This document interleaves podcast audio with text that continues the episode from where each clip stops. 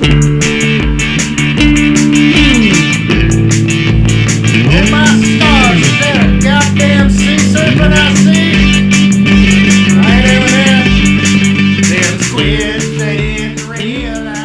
there, and welcome to season two of the Kraken Busters, where we are exploring the great sea monster crisis of 1987. This is episode 207 Going Back In. I'm Keith Pilley.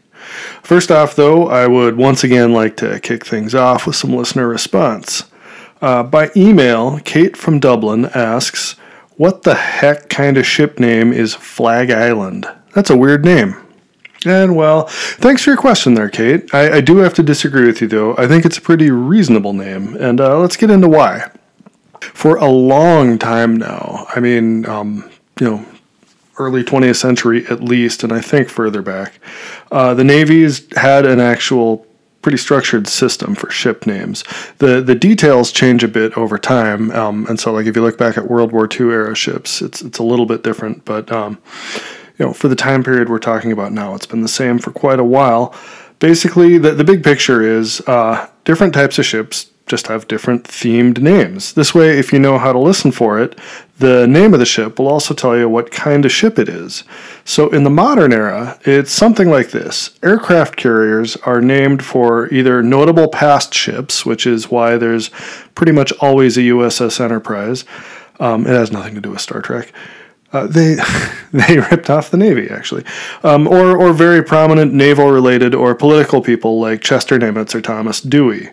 Nuclear missile subs are named after states like the USS Ohio. Now back in the old system it was battleships, but uh, you know they're old news now. Nuclear attack subs are named after cities like the needlessly awkwardly named USS Minneapolis St. Paul. For what it's worth, her crew just calls her the Minneapolis because, well, uh, destroyers and frigates are named after notable people who just aren't as prominent as uh, you know to be at the aircraft carrier level. So you get like the uh, USS Jorge Estrada or the destroyer USS Rich Trumbull, uh, you know, to pick two with uh, you know who, whose names should be familiar. Um, as with carriers, uh, also these are usually referred to just by their last name. So those two would be known as the Estrada or the Trumbull most of the time. Um, you know, uh, same carriers. It's it's not the Chester Nimitz. I mean, it is, but everyone just refers to it as the Nimitz. Anyway, and most relevant to us here, um, amphibious assault ships are named after battles. Like the USS Tarawa or our friend under discussion, the USS Flag Island. The Battle of Flag Island, of course, was part of the wider crisis of the Japanese Civil War. It was the point that nearly took the US and USSR over the brink, the one time when US forces got directly engaged in fighting. This was on the island of Iturup in the Kurils. Kurils? I've never known how to pronounce that. I should. When a battalion of Marines led by Lieutenant Colonel Jimmy Flag landed and fought a group of Japanese loyalist troops, who it turns out were led by Soviet advisors, who were setting up an anti ship missile battery. It's a weird little blip in American history, but a pretty big deal if you're a Marine. You know, they're really into the institutional pride thing. And the uh, general American military distaste for Japanese place names meant that it pretty quickly stopped being referred to as the Battle of Iturup and instead became the Battle of Flag Island, with Jimmy Flag posthumously getting an island unofficially named after him. So, yeah, that's what's up with the Flag Island. And now, back to our story. So, last week we did some table setting. First, I walked us through a very high level overview of the nature of the shadow struggle between superpower intelligence agencies during the Cold War. Back in the main narrative, the CIA prepared some fake quote unquote evidence to be planted in the North Atlantic to justify the cover story for their quarantine of the sea monster zone, and then shipped that evidence up to Javier Delgado's Detachment 69 team holding station in the North Atlantic. And then, finally, National Security Advisor Juliana Burke put the cover up plan in motion by announcing that the Navy was enforcing a quarantine because of a massive radiation leak in the North Atlantic from a ship that she hinted but didn't openly say was Soviet. The Soviets denied this, but the world shrugged. Like I said last week, of course they'd say that. This week, the Flag Island goes back in to plant some evidence, with a carrier battle group escorting it for safety. By the evening of May 9th, Greenwich Mean Time, U.S. Navy Task Force 17 was ready to enter the Sea Monster Exclusion Zone cordon on their evidence planting mission, and we'll join them there in a second. But first, I'd like to bounce back to Washington. Because as Task Force 17 was getting ready to roll, a briefing was happening at the White House that I'd like to talk about. If you remember from the last episode, President Kennedy had asked to talk to Rich Trumbull and Kay Hendry, the pair who had been central architects of the American victory over the Sea Monsters the first time around. Both were retired now. Trumbull lived in San Diego, where he still picked up some work as a naval consultant, and Hendry lived in Santa Fe. But both hurried to Washington when contacted. They both knew that there was only one reason they'd be getting an urgent summons to the White House. My Freedom of Information Act requests only got me some heavily redacted meeting notes, and Juliana Burke was reluctant to go far beyond the bounds of what was declassified.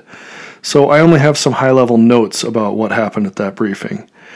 I don't know for sure who was there, beyond Kennedy, his brothers, of course, Burke, Secretary of Defense Inouye, and Admiral Barbara Denton, the commander of the U.S. Atlantic Fleet. I do know that Hendry and Trumbull came in very alarmed. As I mentioned previously, the two of them spent their post war years trying to prepare the Navy for what it should do if an outbreak ever happened again. And their war games always came out disastrous. Their point of view was that the only real range of choices that existed here was what level of disaster this would result in. The president's brother Jack, who tended to do an outsized amount of the talking in meetings when he was present, kept shooting back at them that naval firepower had progressed a long way since the 60s especially anti sea monster weaponry. And maybe that was true, Trumbull responded. But if so, the Navy had damn well better act as fast as possible, while the outbreak was still pretty tightly constrained geographically, and while the newly emerging primary class creatures, and so far the only one confirmed was Prince Jellyfish, the giant jellyfish that a D 69 helicopter pilot had reported. But the crew of the Flag Island had also spotted an enormous shark fin sticking out of the water off in the distance. Anyway, before these primaries got too big to handle, and the lesser creatures got too numerous. Hendry added that while she didn't disagree, she didn't expect this all out attack to be decisive, and what Kennedy needed to be doing right now was preparing the country for another long slog, and working feverishly to recreate something like their Project Mousetrap from the late 40s and early 50s, to steadily whittle down the outbreak over the course of a few years. The two of them went back and forth with Jack Kennedy for an hour or so before RFK thanked them and asked them to leave. But, uh, you know, could they please stick around in Washington in case they were needed for further consultations? They left, I'm told, for the bar at the Willard Hotel, where the two of them proceeded to have several rounds of drinks and muttered darkly that Kennedy was just fucking it up. So, yeah, as this meeting was winding down on the evening of May 9th, Task Force 17 moved within the Sea Monster Exclusion Zone cordon, escorting the Flag Island. TF 17 was, of course, a U.S. Navy force, centered around the aircraft carriers Enterprise and Nimitz and their screening vessels. On board the Flag Island was Javier Delgado and his D 69 team. Delgado and the Flag Island's commander, Captain Vince Bullock, coordinated closely with Admiral Matt Yellen on board the Nimitz, the overall commander of the force. I was lucky enough to be able to talk to Delgado during my research for this season, and I'm going to quote him at length here. Quote, I hated that fucking mission. Have I mentioned that? Don't worry, I'll mention it again. It was a dogshit mission. But whatever, that was the freaks for you. You take the good with the bad. We did pretty well for ourselves on perks, and the price for that was that when Abernathy told you, here's a dogshit mission, and you're going to do it and you're going to like it, well, you did it. And you didn't even have to work too hard on pretending to like it. Abernathy was a pretty good boss. So, okay, my colleagues, Hickok and uh, Ski Pass. Uh, okay, Keith breaking in here. This is a thing you're going to hear from Delgado a lot as he tries to talk his way around the D69 habit of referring to team members by code name without blowing their actual code names because some of them are still active and everything they did was super classified. Okay, anyway. Um, Hickok and a ski pass flew their Chinook back in from Greenland with a load of fucked up Russian ship parts and a couple of kegs of Fallout. Great, just great. And Bullock was fucking thrilled to have that stuff loaded onto his ship. But like I said, you don't really have to pretend to like it, but you do have to do it. So Bullock and I had been on the horn with Yellen over on the Nimitz, and we had the details worked out more or less. We needed to steam about 18 hours into the exclusion zone, bearing about 030, and try to make our way a little bit east of the spot where we'd had our first encounter. The idea was to plant the shit on the eastern side of the exclusion zone and to give it all a better chance of riding the prevailing winds and currents out of the zone.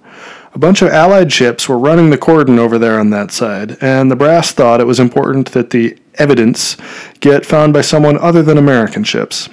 The folks in Langley had also done some careful leaking or whatever to make sure that some friendly international journalists were on boats downwind of the planned drop zone, too. Okay, fine. Problem was, of course, that the water up there was full of goddamn sea monsters. You know, the reason we were staging this elaborate bullshit tableau? We'd gotten the Flag Island out of the shit once, but it hadn't been easy, and we'd burned off a bunch of specialized ammo that we hadn't been able to resupply yet. But this time we had a whole fucking carrier battle group to cover us. And I gotta hand it to Matt Yellen, he was a fightin' son of a bitch. The screen for his carriers included eight destroyers and a couple of frigates. And us, theoretically, but that was just a goddamn fig leaf. He had most of his tin cans out in front of us, ready to start cutting a path through tentacles as soon as they saw them. I think I'd mentioned this before that since the 40s, the Navy had required every ship to carry some anti monster munitions just in case. Not a lot, not always super effective, but with this many ships, there was a decent amount. Napalm, flechette rounds, shit like that.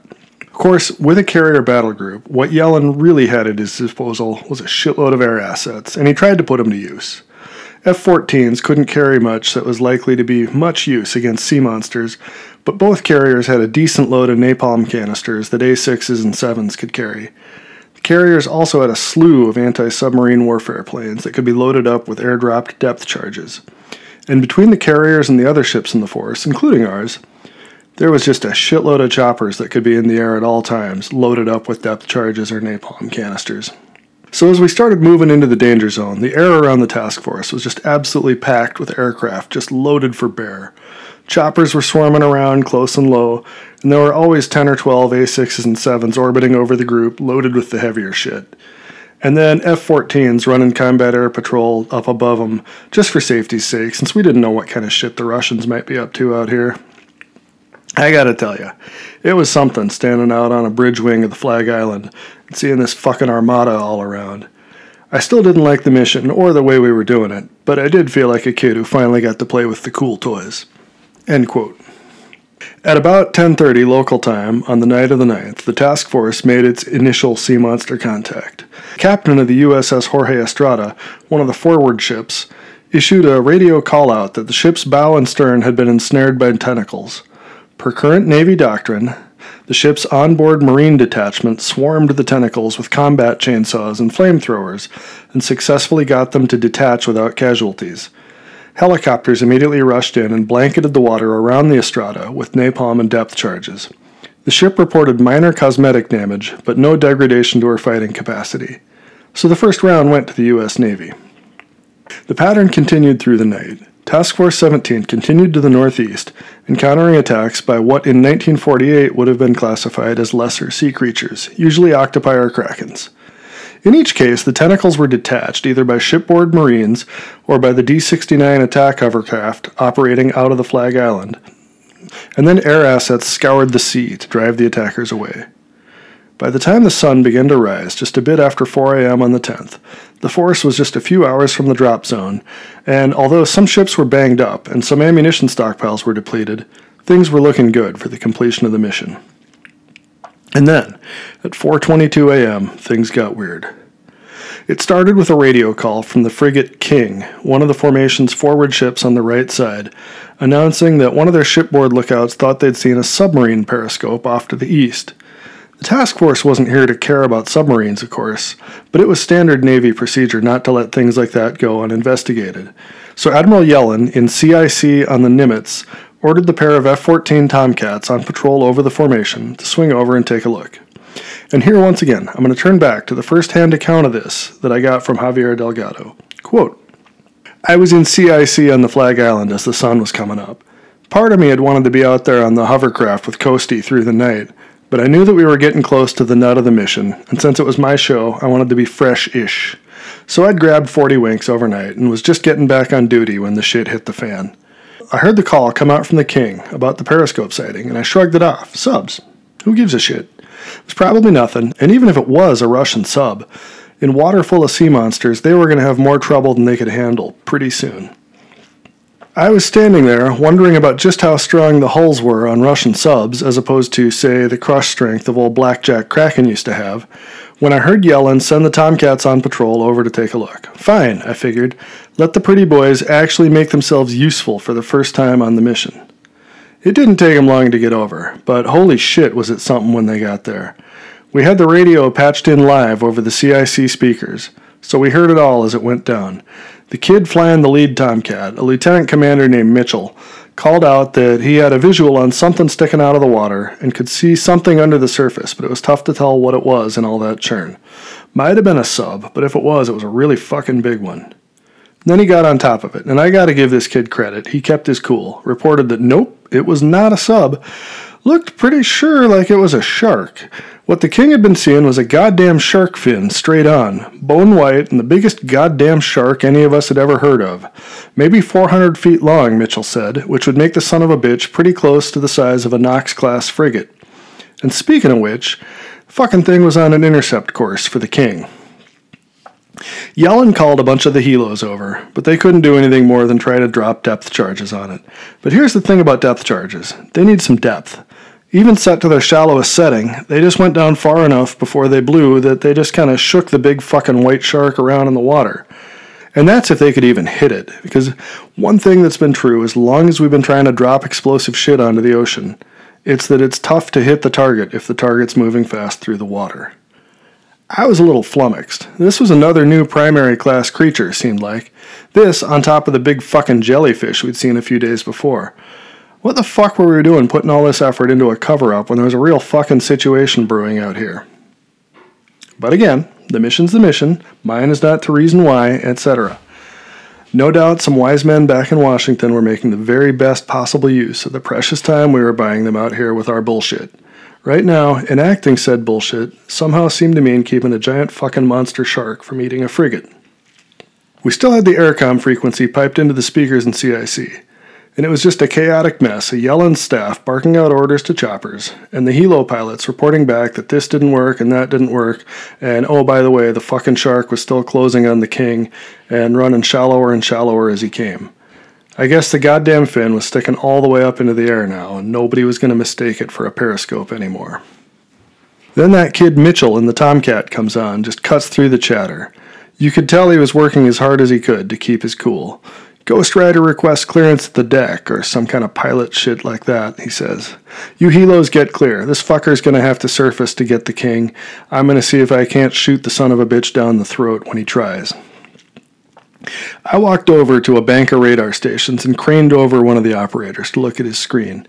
And you could see it all shape up. The helos all pulled clear. I think the pilots were just happy that somebody had an idea of what the fuck to do here and Mitchell lined himself up on a reciprocal bearing to the shark, heading right for it as close to the water as that tomcat'd go. Helos kept reporting the shark getting shallower and shallower as it got closer to the king. Mitchell flying in low and slow, trying to line up his shot just as he passed the king. Then the shark broke the surface. You could see it on the radar screen. Fucking thing really was as big as a goddamn frigate. Jesus. There's every sailor's nightmare right there. Mitchell timed it just right. He'd zipped past the king at mast height just then, so that now he was in between the shark and the ship just as the shark broke the surface. Opening up with my Vulcan, he said. He had to use his nose cannon, because nobody ever really thought of a way to make an air to air missile useful when you're shooting it down a shark's throat. You could hear the buzz from his Vulcan on the radio channel as he let fly. I didn't see what happened next, but we got the radio reports from the helo pilots, and then I debriefed some of them afterwards and a bunch of the boys that were topside on the King, watching all this go down and getting ready to die until this last minute reprieve swooped in. So, anyway, according to all these witnesses, Mitchell was flying in dead on, holding his line, just pouring cannon fire down the throat of this giant fucking shark, still closing in on it. And then, just as he started to pull away, the fucking thing jumped out of the water like a goddamn muskie and snatched his tomcat out of the air and ate it. Now, nobody had ever figured out how to make an air to air missile useful if you shot it down a shark's throat. But it turned out that the boys at Grumman really never put any thought about into whether they should build the Tomcat to survive getting eaten out of the air by a shark. It exploded deep inside the thing's mouth, back behind the gills. This wasn't enough to kill the big white fucker, but it was enough to send it back down deep to think about other things beyond giving us shit. So the task force kept moving on, and Mitchell and his poor Rio became the first real heroes of this stupid kerfluffle. End quote. Mitchell's sacrifice wasn't in vain. The shark was indeed driven back into the depths, leaving a bloody slick on the surface of the ocean that was itself soon full of unusually large, but not ship sized sharks. Task Force 17 continued to cut its way through the steadily escalating creature attacks. Finally, around 7:30 a.m., Delgado concluded that the force had reached a good spot to carry out the actual mission. Winds and currents were both strongly to the east, so dumping our evidence here should get it in a good place to be found by quote unquote neutral ships. Bracketed by the destroyers Jones and Fitzgerald and the frigate King, the Flag Island made its way to the eastern edge of the task force formation. Delgado and a work crew pushed the Soviet engine parts that had been lashed to the flight deck of the Flag Island overboard, while the D 69 pilots Delgado refers to as Hickok and Ski Pass scattered the kegged radioactive dust from a low altitude downwind of the ships. The mission was accomplished. All that was left was to get out of the sea monster zone and wait for the evidence to be found. But just as the formation began its turn to get clear, the electronic warfare rooms on every ship in the fleet detected the same thing an air search radar powering up just a couple of miles to the east of them. And every type of radar in the world had a distinct profile in terms of power, frequency, and rotation speed, and this matched none of them. There was a mad scramble in the CIC of every ship. What the hell was this? Was this Russians? Something else? There'd been rumors about Russian stealth ships. Maybe that's what this was. Great, great, just the fucking time for it. And then it powered down, and there was nothing. And that is it for this week. Join me next week as we check back in on what's happening in Washington.